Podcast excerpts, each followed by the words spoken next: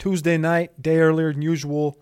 Back with the future cast. I am Cody Carpentier. You can find me on Twitter at Carpentier NFL.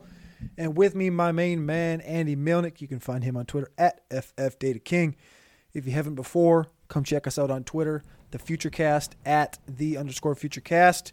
And if you're watching on YouTube, like this video, subscribe, maybe click that join button, join the Underworld Army, get all the goods from the Underworld every single day. We had the Codebreaker yesterday, the Mind Dimension tomorrow, Sonic Truth on Fridays, and every day is draft talk during draft season here at the Underworld.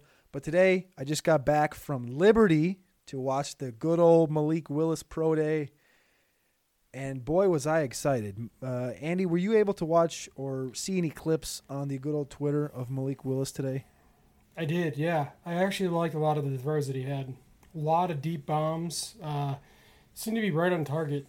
Like talking 60 yard bomb, it looked like. I mean, can't really tell from the yardage from where they start to where they throw the ball, but it looked like a good 60 yard bomb. Is that what you saw on your end?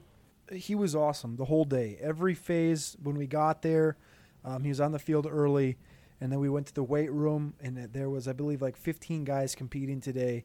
And as they weighed in and did their measurements and all that stuff, Malik comes in. He weighs six pounds heavier than he did at the combine. He came in at 225 pounds same height, everything like that. Uh, but they announced early that he would not be running, he would not be jumping, and I was kind of sad by that. But then I thought about it, and I was like, this actually kind of makes sense. And uh, we alluded to this in the pre-show. Pre-show was like we, we saw the the Vegas numbers come out during the combine where they projected him to run a four three nine. And when you think about it, it's kind of the inverse of Isaiah Spiller and Kyren Williams. Like people are expecting him to run a 4.39 and what are the odds that he actually runs that? Nothing. Like, there's no chance he's really going to run a 4 3. And he's literally just not physically built like that. He's got massive calves, massive legs, massive body, but he's more compact. We know he's fast. We know he's bursty, but he doesn't need to prove that to us. We've seen it on the field day in and day out. So if he comes in and he runs a 4 5 0, all it's going to do is disappoint people. So what we know is he's fast, he's quick enough. And now three consecutive events the Senior Bowl, the Combine, and the Pro Day his throwing has gotten better and better. He had a little slump at the combine, but people, it, it, it course corrected today at the pro day. He had 72 pass attempts, and from beginning to end, it was fantastic. Even before they went live on NFL Network, he was throwing, and for people at the combine or at for people at the pro day, and he was just giddy to throw. I believe it was like I looked down on my phone at 1247 and he was ready. He was like, "All right, let's go, let's get going." And his quarterback coach had to take the ball from him because he was ready to start his throwing workout because they had national TV there. So it's like NFL Network's like, "Oh, 12 or 1 o'clock, we're going to go live. And 107, uh, we're going to tee it up for Malik. And Malik's like, bro, I'm ready. We're 20 minutes early. He's like, I'm ready to throw. But, anyways, fast forward into his throwing. The throwing, like you said, everything was spot on. And people want to say, you know, it's the pro day, he's throwing against air. But they did make things, they, they worked things in where you know, he would take a snap, he'd roll back, he'd be looking one direction the whole time, and then he'd look the other direction, make the throw, boom, quick, quick, quick. They had um, they had one designed pass rusher where he'd come in and like swipe at his legs so that it would be an off balance sort of like we've seen from like Mahomes in the Super Bowl a couple years ago. Remember when he was laying like like flat 90 degrees in the air throwing like he got those different angles and so that was a really cool thing to see was him make those throws and then see those throws come out with that full like he did not miss a hitch. Like I'm talking the the, the arm strength that Malik showed today was uncanny. The, you know the accuracy in the downfield shit was awesome, but between you know the five and the 15 yards of depth, everything was was spot on and top notch today, and that really is what what made me come away happy because early in the process I loved Malik. I loved him a year plus ago, but it was known this guy needs a year and a half, two years plus uh, to get ready to, to start in the NFL because he's out routes. He's struggling with out routes, consistently struggling. And now he's making those throws easy with tons and tons of power. So I, I just, my takeaway is I'm just overall, I'm happy where we're at. I'm happy with the moxie he carries himself with. I'm happy with the the smile. He has a smile everywhere he walks. Uh, everything's about everybody else, the teammates. He's happy about his teammates. It was just an overall very, very good experience for me. um, seeing him seeing him react like that and and just talk to the coaches all day. So very good experience on my on my part at the Liberty Pro Day today. What what have you seen? So like you said before, you've seen three different spots, right? You see the Senior Bowl, you saw him at the combine firsthand. Now you've seen him in pro day. You talked about the smile and, and being a good team guy, team building guy, right? I heard that too from some of the reports off Twitter as well. What have you personally seen kind of improve over those three snapshots you've had uh, uh, of Malik Willis? The consistent power, the consistent strength downfield, because he's been showing this long arm. We saw the long arm at the Senior Bowl, we saw the opportunities at the combine, but the sheer power, and I keep using power, and people maybe talk about his velocity or strength, but the sheer power that he used in these throws, like there was one drop all day there was a couple throws that were a little off target. Maybe they were a little high, a little outside, but everyone caught him except for one throw. One throw to Tre Turner. And I don't want to be dramatic, but it hit him so hard in the chest. It was a very poor attempt of a catch, but he because he, he, went up, it was like right here. He went up to catch it with his hands like this instead of like this, right? He went up here and he jumped, he like over jumped it, and this ball hit him in the chest. And you know, we're standing 30 yards away, and you could hear it like a like a baseball mitt when the ball hits the mitt. Thunk, and you could hear it pop his chest. And he goes up, hits his chest, he falls, ball goes. I was like, oh, it was the only time the ball touched the ground all day. But I mean, the sheer power that Malik has behind these throws and the accuracy with these out routes and these 10 yard digs and everything, everything in the middle quadrants made me very happy today because that was the question I had. I knew he had the big arm. We knew he had the big arm. Even he had a 62 yarder before the, the viral one that's out there now that was 65 to finish practice. That was the last one to finish uh, the downfield work. There was a 62 yarder about 10 attempts before that, and it fluttered. And it fluttered like a duck in the sky, but it still came out with power and it still went 62 yards. And I was like, if he flattens that thing out, we're talking about a 70 plus yard bomb. Um, so I was very, very impressed with just his overall arm strength. Okay, so arm, you said, you said the arm power is the power of his arm. Three instances, better and better and better each time. Okay, that's good to know. And, and then like other other than other than him, there was a few guys here um, that I will just throw names out there on. And obviously, they're going to be lesser known. They're from Liberty. One guy's from Richmond. Obviously, Tre Turner from Virginia Tech. I mentioned him a minute ago. Um, uh, he actually funny funny story with Tre Turner. Um, the Virginia Tech pro day got moved back to three o'clock today. I'm not even sure if Trey made that, uh, but he went from Virginia Tech, like I just said, their pro day was today, and Liberty's pro day was today. He forego he forgot whatever the word is. He left his own pro day at Virginia Tech to go to Liberty to throw to receive with Malik. That that is uh, pretty crazy for to see a guy leave an ACC school for a pro day to go to a Liberty that's been at BS for a couple years. But so Tre Turner was there. Johnny Johnson, wide receiver from Richmond, he was there. He looked solid. He tested out well. Uh, Sanders is going to be a late round guy, you know, a seventh seventh round undrafted type of guy. I'm going to go back and watch a little bit more. Johnny Huntley, a tight end, he came in and looked very well. He had a great body type for a tight end. He had 14 reps on the bench, uh, 29 and a half inch vertical, and I believe he jumped nine. He, he broad jumped nine, eight eleven. He broad jumped eight eleven. Um, Kevin Shaa, I, I clocked him at four four three one. This guy had a 38 inch vertical. Um, he was jumping out the gym. This guy, he was a little guy. I believe Shaa was like, I don't know what he was, 170. I, I think I wrote it down. Uh, 166, five nine and a half, 166. So he's on the extreme light end. But again, 431. He's going to correlate to around a 436, 437 area. Uh, jumped out the building.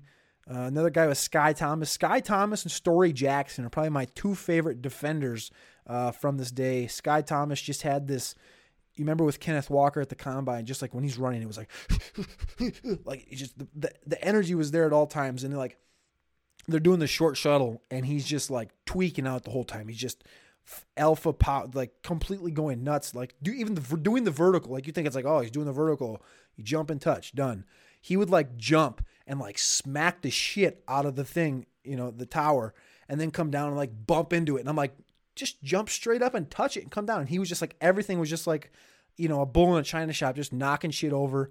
Uh, Storey Jackson, I think, is going to be the biggest riser, and and Duron Lowe. Duron Lowe was getting looked at heavily by Pittsburgh Um, he's a he's a very strong, very powerful cornerback.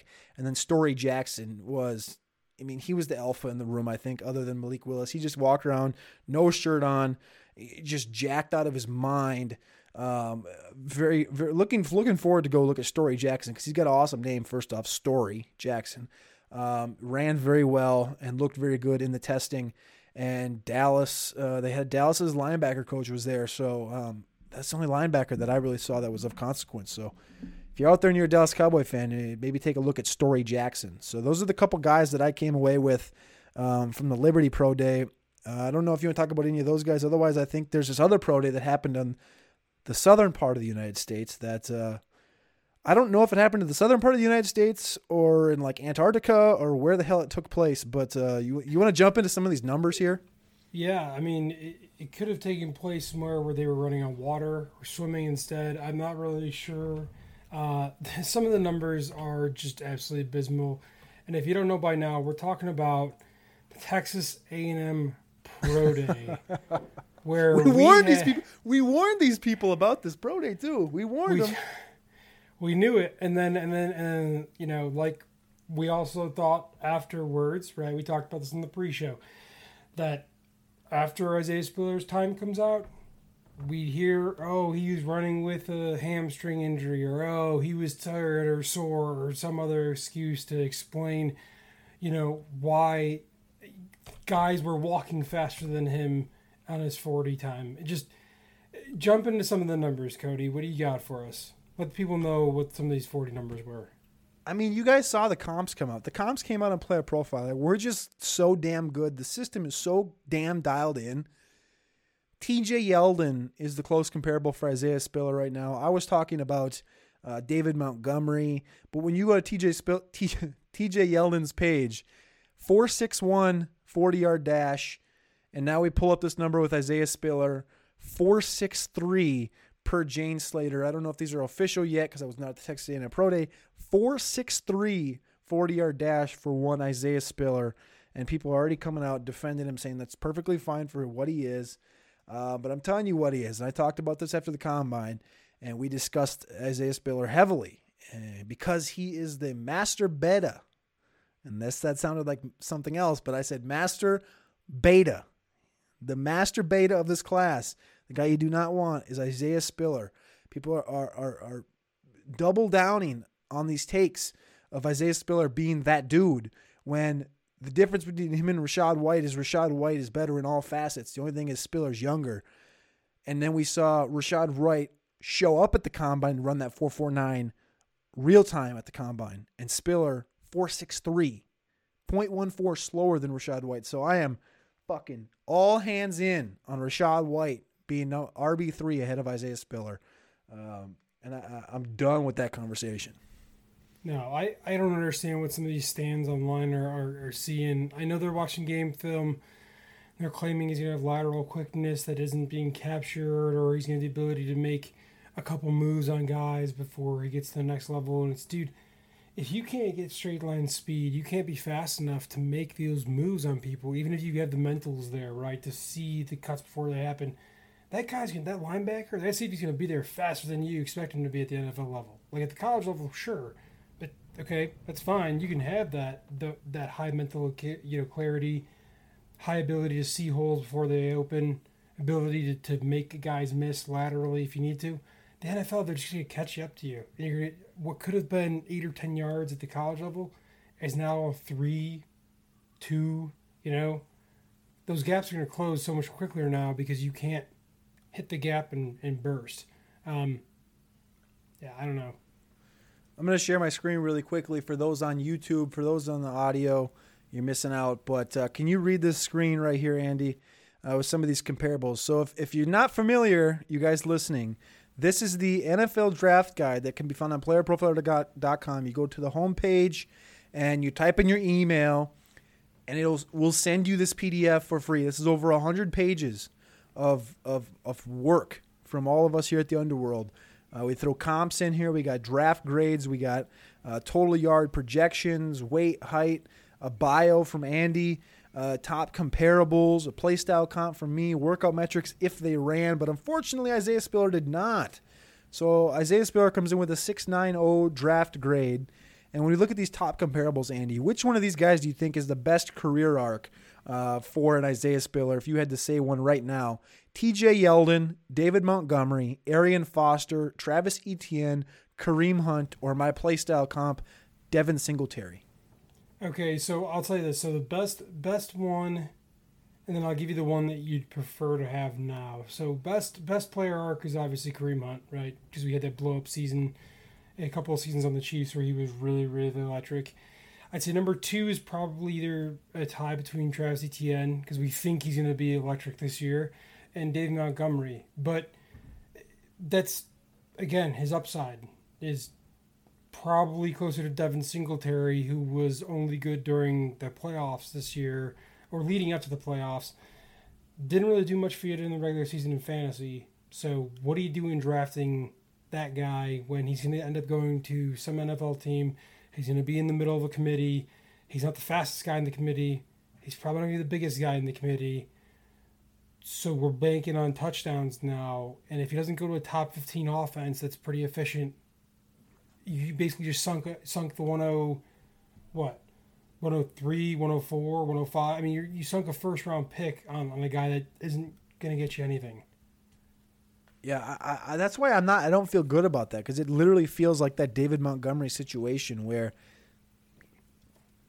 the odds he does something for you are good like he's going to do something for you but even that the beta mindset hurts that even more because that's like I don't know. Just like tell me the mixture between Montgomery and and, and Singletary, uh, because Montgomery is what Isaiah is from body type standpoint. He can catch the ball. He can do everything, and then Singletary from a play style and a mental fortitude. I just again, I, again, like you said, like what's that going to do for me when you have Kenneth Walker and a Breece Hall ahead? I'm, I don't want to use that 103 on a guy like that. It's just it's it's just not something that I want to devote my energy to. Yeah, no, and and speaking of a, another guy that looked like he was going to be electric, but came in and, and just absolutely shut the bed in the forty time. Jalen Wydermyer, how, how far does he fall down in the rankings now? With this this running a, a am I seeing here? Jane Slater has a five oh three forty time. How far does he fall for you, Cody?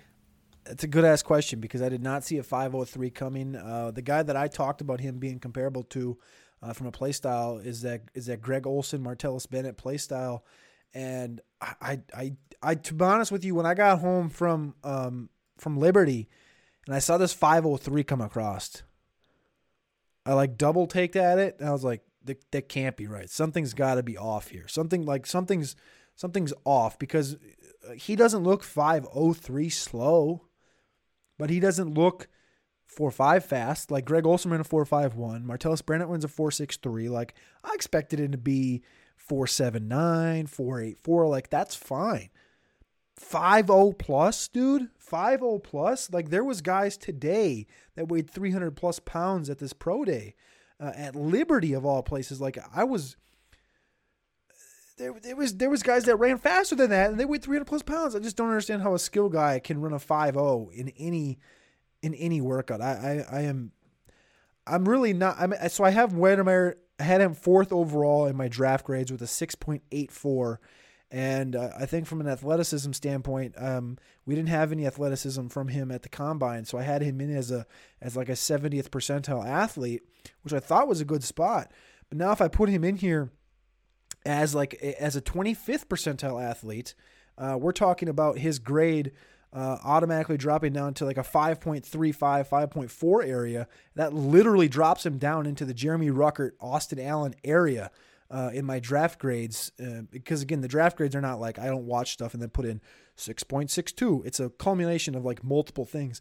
And athletics is part of that, right? So when you adjust that athletic grade, it adjusts overall. And he drops for me from four, real time grade. Real time, I'm changing this right now. His athletic grade from 70th percentile to 25th percentile. We're talking dropping him from Grant Calcaterra, Isaiah Likely down to the Cole Turner, Jeremy Ruckert tier. And and Jeremy Ruckert's only down there because he hasn't tested yet, right? Jeremy Ruckert's down there because he hasn't tested. I have him currently slated as about a 50% athlete, uh, 50th percentile athlete. Um, and, and yeah, th- there's just a lot of different things that haven't been answered with Jeremy Ruckert. That's why I have him so low uh, the NFL draft grade. And you're talking about a guy that didn't have a lot of uh, output in college, so that also hurts him. But again, uh, a lot of what a lot of Ruckert's profile is built on hypotheticals and what we think can happen uh, from how he uses his body. So again, it's not like a bad thing for him to be next to Rucker. It's more so Rucker just hasn't elevated himself. Wydermyer just brought himself down. Like Ruckert's a guy that could jump into that top eight. Wydermyer pretty much just like mailed his ticket. I'm not going top. Like you know, like this was. We talked about this before the show. Like this was one time thought of being. I think the highest I ever saw him in a mock draft was like last you know June, July maybe. I think I saw him going like 17th overall to the Cowboys. Like uh, at one time a literal top 20 NFL draft pick at tight end and now he runs a 5-0. 5 like millions of dollars. M- millions, like a career, like a career.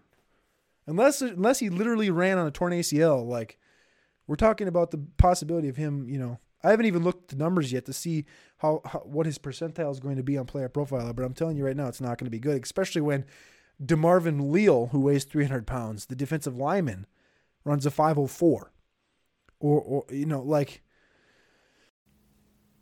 Yeah, I'm with you there, man. It, speaking of the that draft grade, Cody, where where can people check out the draft grades that you have all together? Right, you you got a list somewhere, right? So the so the draft grade uh, just got just got dropped on Player Profiler. You can go to uh, the article section on PlayerProfiler.com and just type in Big Board or Top 300 or type in Cody Carpentier.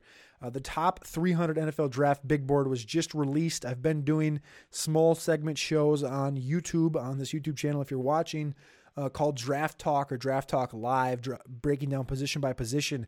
But the overall top 300 is on Player Profiler right now. You can go find that in the article section. The draft grades are explained. You know what's a what's a 8.33 mean? An 8.33 is in the fourth tier. Uh, that's a year one starter with first round talent. I have it broken down by top three, top 10, second round, third round developmental, boom bust, priority free agents, undrafted, unlikely to make the roster, things like that uh, kind of what else goes into it from the film, the athletic profile, the dog rating, uh, the role in college versus the NFL and how it translates, things like that. You can go find all that stuff out on uh, the big board. It's, it, this is different than the formal word, the big board on Player Profile. That used to be the Dynasty Deluxe. That is now called the NFL Mock Draft Index. That is will we have a culmination of mock drafts from across the industry. This is my personal top 300 big board for this 2022 NFL draft. So you can go check that out there. I'll have that linked in the description on YouTube and the description on the podcast. Yeah, this is what the NFL scouts need to be. They need to stop watching Daniel Jeremiah. They need to stop watching Mike Ruffalo. They need to stop watching all these clowns from these different shows. Start listening to Cody Carpentier. They need to download Dynasty Deluxe. Get the rookie guide go to player profiler, get your top 300 up, and start drafting according to that. Because, because, yeah, this is electric. Looking at this, I'm disappointed at how far uh, Sam Howell has fallen. He's he's my guy. You know, I'm a Sam Howell stand now, um, but I respect it. Uh, it's it's explained very diligently how you came to the conclusion you came to for some of these guys. I love it. You talking about Sam Howell on the big board? I'm talking about Sam Howell on your top three. Your your your, your yeah, the big board, the 300. So the, so the thing you take away with the big board is that a lot of people are going to jump at me and be like, "Well, why the hell are all these quarterbacks so low?" And it, it kind of goes with what you just said about Sam Howell. And it's like you know I like Sam Howell, right? Um, so if we look at just quarterbacks, if I control V, it's it's um, I got Malik Willis 29th, and that is a late first, early second round draft grade with a 7.75. A 7.75 is a year one starter, late first, early second. Right? He's on that borderline of year one starter, year two upside because I think he needs some time, but I think he can start in year one. But again, a 7.75, 29th overall tells you what?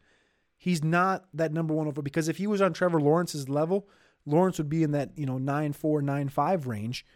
Willis just isn't on that level. And then you, you, talk about the overall rest of the class, and we talked about this the other night. Uh, can't remember who I was talking to, maybe uh, Aaron or Matt or something, but all these quarterbacks, literally like 10 out of 14 quarterbacks, one of the players that's consistently in their top five comparables, like literally like 10 out of these 14 quarterbacks, they all have Andy Dalton inside their top five comparables. It makes it's ludicrous, but that like defines this class of just being uh, that mediocre. But again, like you know, I like Sam Howell a lot. Seven point two zero uh, grade just puts him just outside that year two upside one. I think he's a guy that can come in and play right away. It puts him in that boom bust range of a third round talent, but just on the just barely into that. So it's like a a, a late round two, early round three grade.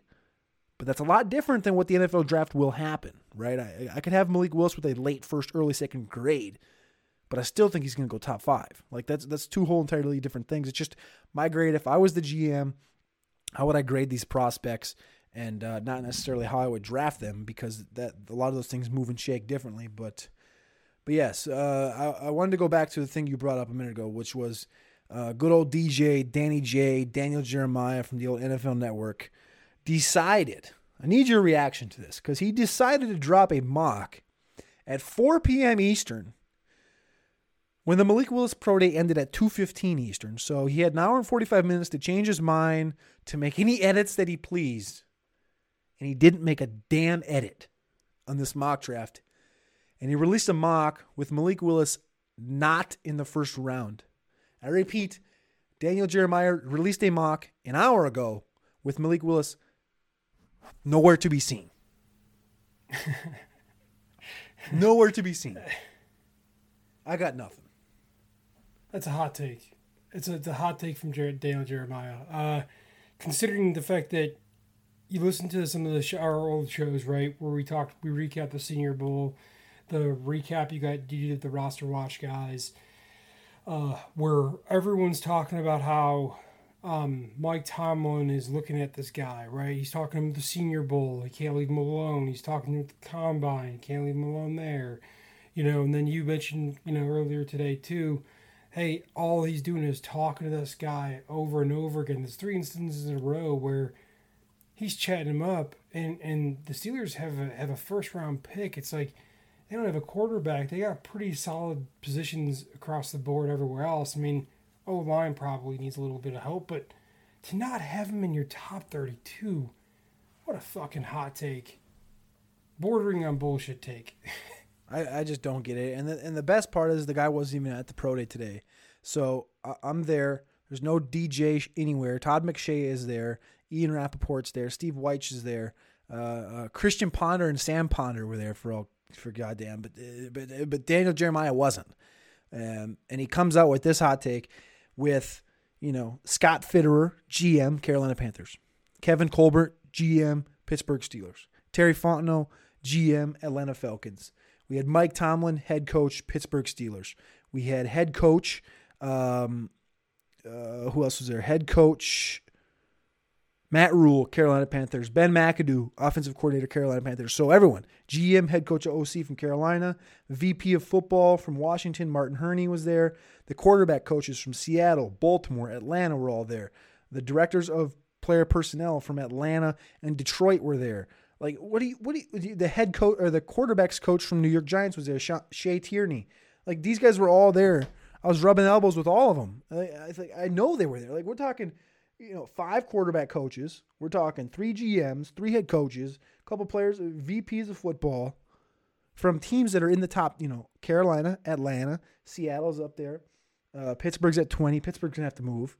And then I walk out. So this is the best part. So the, the, the thing gets over and my phone died in like five hours. It died 100 percent to zero. Um, I don't even know if I would have pulled the thing out in front of Matt Rhule or not, but it just kind of happened one of those things where we walked out the door at the same time. I held the door open for him. He comes out, and I kind of bump him. You know, I open the door for him. I was like, he, he goes, thanks. I bump on the back. I go, so you gonna you gonna draft Willis or what? And it was, he kind of got like that. It wasn't like an annoyed response, but it's just like, why are you talking? Why, like, why why are you bumping into me, right? He's like, ah, I, I don't know, I don't know, man. And I was like, ah. And I just thought that I thought it was ended there, but I took like a couple more steps and we just happened to be like walking side by side to the cars because we were all parked in the same parking lot. And he's like, I don't even know if he's gonna be there. And that's the response I was waiting for because he's like, ah, I don't know. And I was like, oh, shit, great. I got nothing. And then he's like, I don't know if he's going to be there. And I was like, Shh. That's what I'm talking. Like he's drafting at six, and he's not sure if Willis is going to be there. I, I wouldn't be so sure if you know because we've seen the Detroit talk. Uh, the D- D- Detroit's uh, VP of football was there today.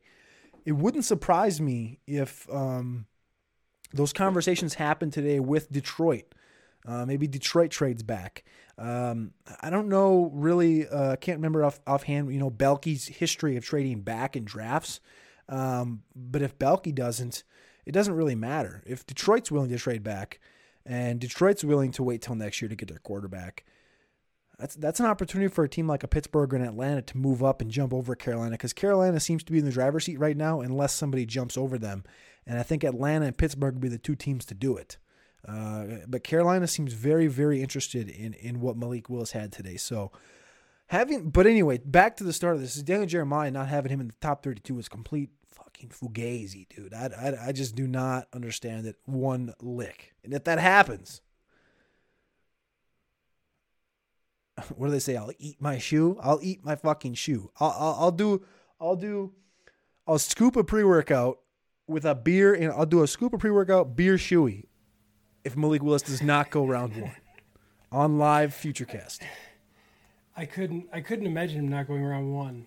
I mean, here's here's the thing that I think gets confusing for folks, right? Is you hear we got where we think people are going to go in fantasy drafts. Then we hear where GMs and coaches want to take guys or talking about taking guys, right? They're playing the whole war games with each other, right?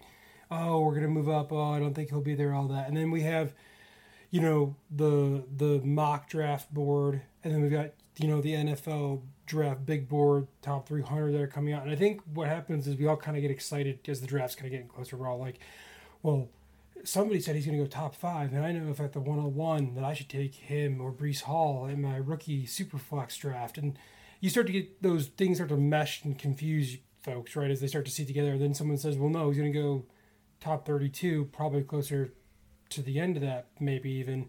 But now there's folks saying that he may go in the top 10, within the top 10, you know. But you'll see range of grades there from you and some from the other folks that do some of these mock drafts that, like, hey, he maybe isn't worth a top five pick like other quarterbacks are worth a top five pick, right? I just think it folks need to kind of think through what you're looking at and put it in the context of what it is that the information you're looking at represents, right? Is it fantasy? Is it overall grades based on that particular grader? Or is it real scenario? Here's what we're hearing teams want to, to draft at that position. So just wanted to bring that point up there. Yeah, 100% agree with that. Um, and I think it's a very interesting point that um, that's a lot of what we see on Twitter is these people that maybe don't have their hands as deep into the draft game as they do in the fantasy game, and they just think, well, because I'm a fantasy analyst, uh, I can do drafts. I can do mock draft. It's my mock draft. You know, I did my mock draft Monday. Yeah. Uh, no, that's not that's not this game. This game is an entirely different asset. That's why when you see people talk about, you know, Burks is the the, the receiver one, but there's there's there's like hardly anybody in the NFL circles that has Burks as wide receiver one just just the way it is. But if I told you that, people are gonna be like, they're gonna light a fire and you run around with a fork. You know, like all you've heard is Treylon Burks is wide receiver one. But on the NFL side, it's, it's not like that because NFL is a little bit different. And you know, in fantasy, we're looking for that extreme upside that can that can be that DK Metcalf, that Randy Moss esque type of thing, where the guy's going to go ape shit year one. He's going to be Chase. He's going to be Jefferson, and you know, maybe Garrett Wilson and maybe uh, maybe Chris Olave aren't that beautiful for for some guys. Like I love Treylon Burks, but the NFL's different. So that that's the thing. But we can transition to another receiver, uh, kind of in that same realm. And this is a guy we've talked about very much. Uh, I'll share my screen one more time. We can look at him. And that happens to be this guy named Bo Melton, who also had a pro day today. Uh, Bo Melton uh, popped up on the screen. I think Bo Melton, like we see here, Tyler Lockett is his closest comparable. Round three, oh five. Oh, the screen just went off. There it is. I'll open it back up. So 305 was where Tyler Lockett went off. Bo Melton comes in, 5'11. Um, am I zoomed in? There we go. That's better. 5'11, 190. Uh, 35th percentile arm length, 23 years old, 80th percentile college dominator, 92nd percentile college target share, 434. The comps are out. If you have not seen them on Player Profiler, the comps are out. Go check them out. Uh, Bo Melton pulls the Tyler Lockett comp. Do you think we're going to see some Bo Melton going in round three? Dude, I'm, I'm hoping he does. Like he, that's the thing with Bo Melton. Like wrote it up in the bio, wrote up a lot of the research for some of these guys that are maybe not super fast or didn't perform super well at the combine. Like he's got pretty good target share, right? Almost 25% target share his last year at Rutgers. Shit quarterback play for six years. He's electric and dynamic in special teams, right?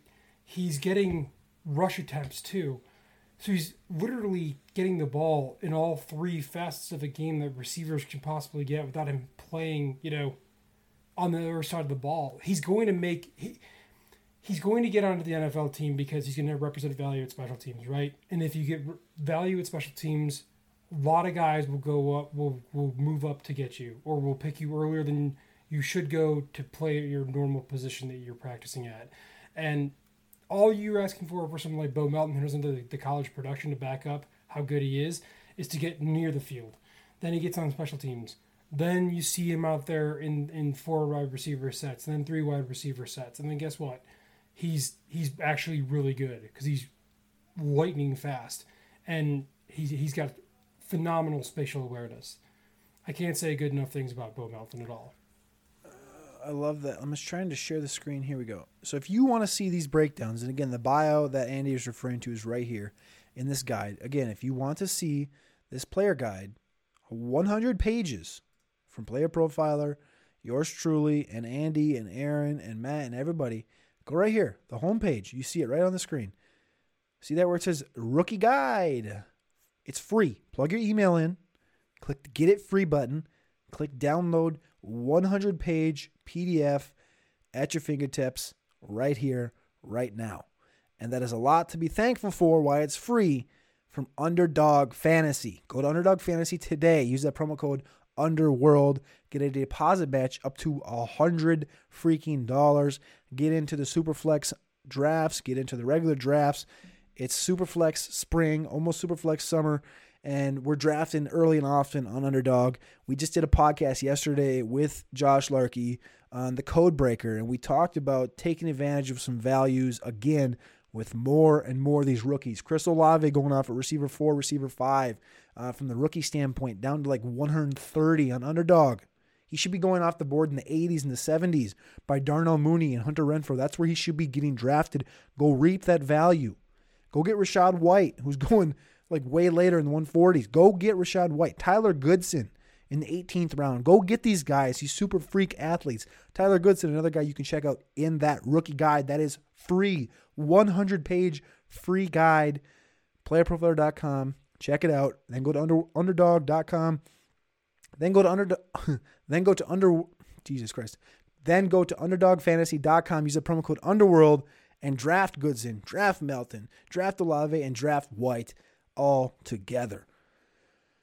Huh, I barely got that one out of me. I barely got that one out of me, but I'm here. I'm alive.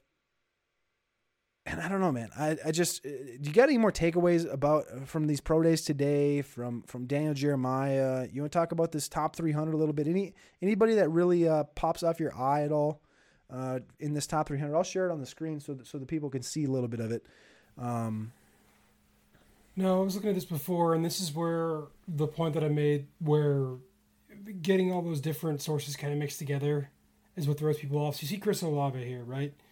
At, at number eight, and we talked about this a little bit in the pre-show. Like, dude, what are you talking about? He's he's his prospect grade's only an eight, but he's gonna go eight off the board. You're like, no, no, no, no, no, no, no, no, no, no. That doesn't mean that he's being drafted eighth overall.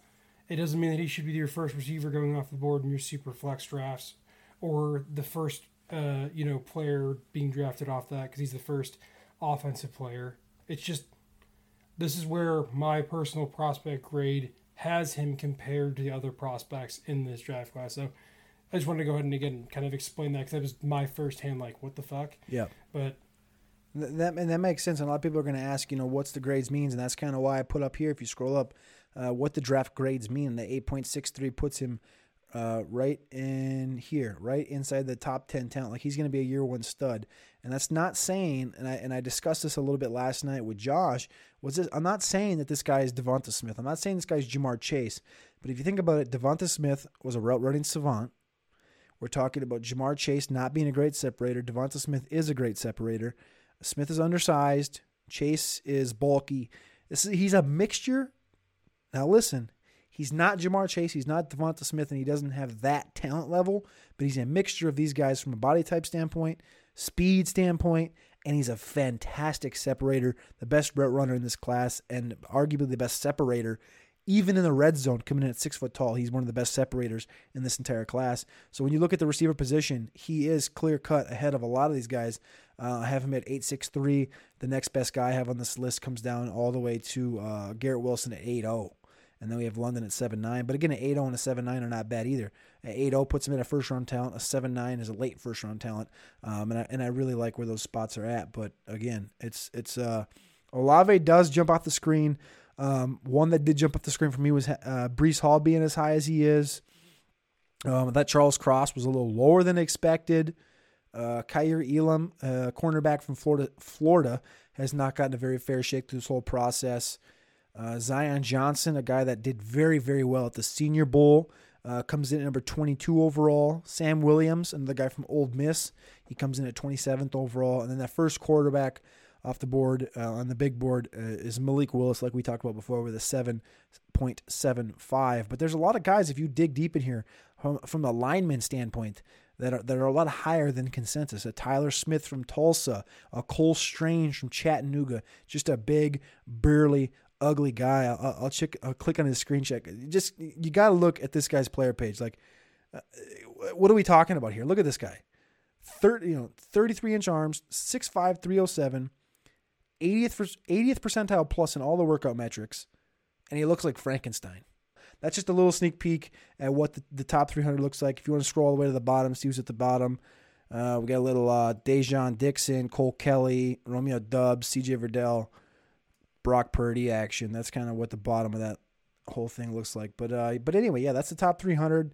Uh, mock draft 5.0 will be coming out later this week. Again, I wanted to get through this Liberty Pro Day, and I think what's been pushing it off is I wanted to release it about a week ago. Is every single day the last week has been a trade, a free agent signing, a trade. It's always some big shit. So, you got anything else for the good yeah. people, Andy? Yeah, I'll leave you with one question that I that I had or I was thinking about today on my drive home. So we're seeing all these guys come out this year, you know, getting an extra year of the COVID year, right? And you're seeing a lot of these receivers and some of these running backs are a lot older than we've seen folks come out in previous years, right? Take Rachaad White, take uh, you know Chris Olave, take Jahan Dotson, right? Dudes that could have came out maybe a year early, but are coming out this year again with that extra year of eligibility. So getting them, you're getting them a little later. Do you think? Because we've seen success from receivers that are older and players that are older when they first entered the NFL, that this is now going to be the new theme is for folks to stay four years or five years and not come out early because they aren't, you know, ready for that NFL speed or that NFL size yet. Do you think it's going to be something we're going to keep seeing, or do you think this is just a one time thing where there's a bunch of guys that are just older for one year? I, I think the age thing is is something that was discussed early on in the COVID process when they added this this extra year of, of eligibility. Um, I, I, don't know. It, it, might take a couple years for this COVID thing to catch up with everybody, but again, like you said, the age with this whole crew, um, I haven't looked at it, but the average age of these receivers has to be about 23, um, and that's that's obviously way way above normal. But I, I do not see that happening because the more and more people want money, and I and I guess Another thing is you look at the NILs, like people are actually starting to get paid in college. Maybe to your point, they maybe they'll start questioning like, yeah, maybe I'll just stay here and get my million dollars, you know, from the Waffle House just for uh, you know for pancaking players and, and and, and doing whatever. Like if you're gonna get a million dollars to play college ball, maybe people Uh, are happy enough to do that. You know, so we could definitely see some things like that happening. But I don't foresee it ch- changing too much in the grand scheme of everything. But it's a good point that I hadn't thought about. Okay, last thing for Cody Carpentier, you're a college football player, what's the first NIL deal you sign with? What's the first company that comes to you and says, "Hey, here's a check. What is Cody Carpentier signing with?" Come on. The first NIL deal Cody Yeah. Carpentier signs. Defensive tackle from the University of Miami, Cody Carpentier, signs a deal with Adam and Eve. That's the show.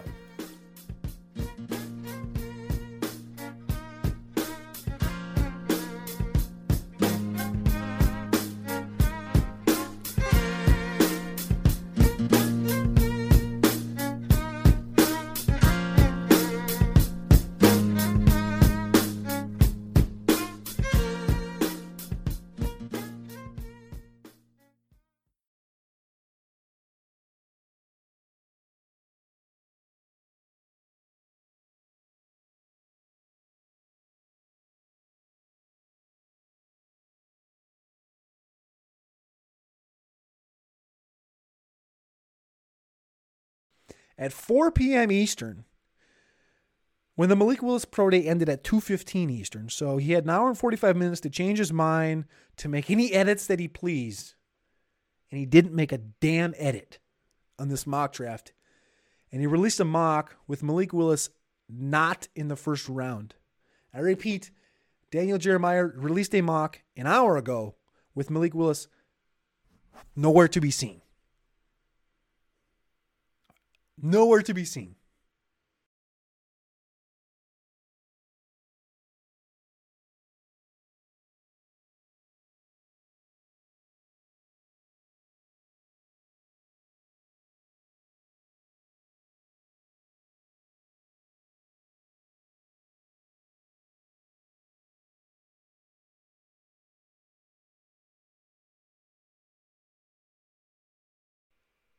What do they say? I'll eat my shoe. I'll eat my fucking shoe. I'll I'll, I'll do I'll do I'll scoop a pre workout with a beer and I'll do a scoop of pre workout beer shoey if Malik Willis does not go round one on live Futurecast.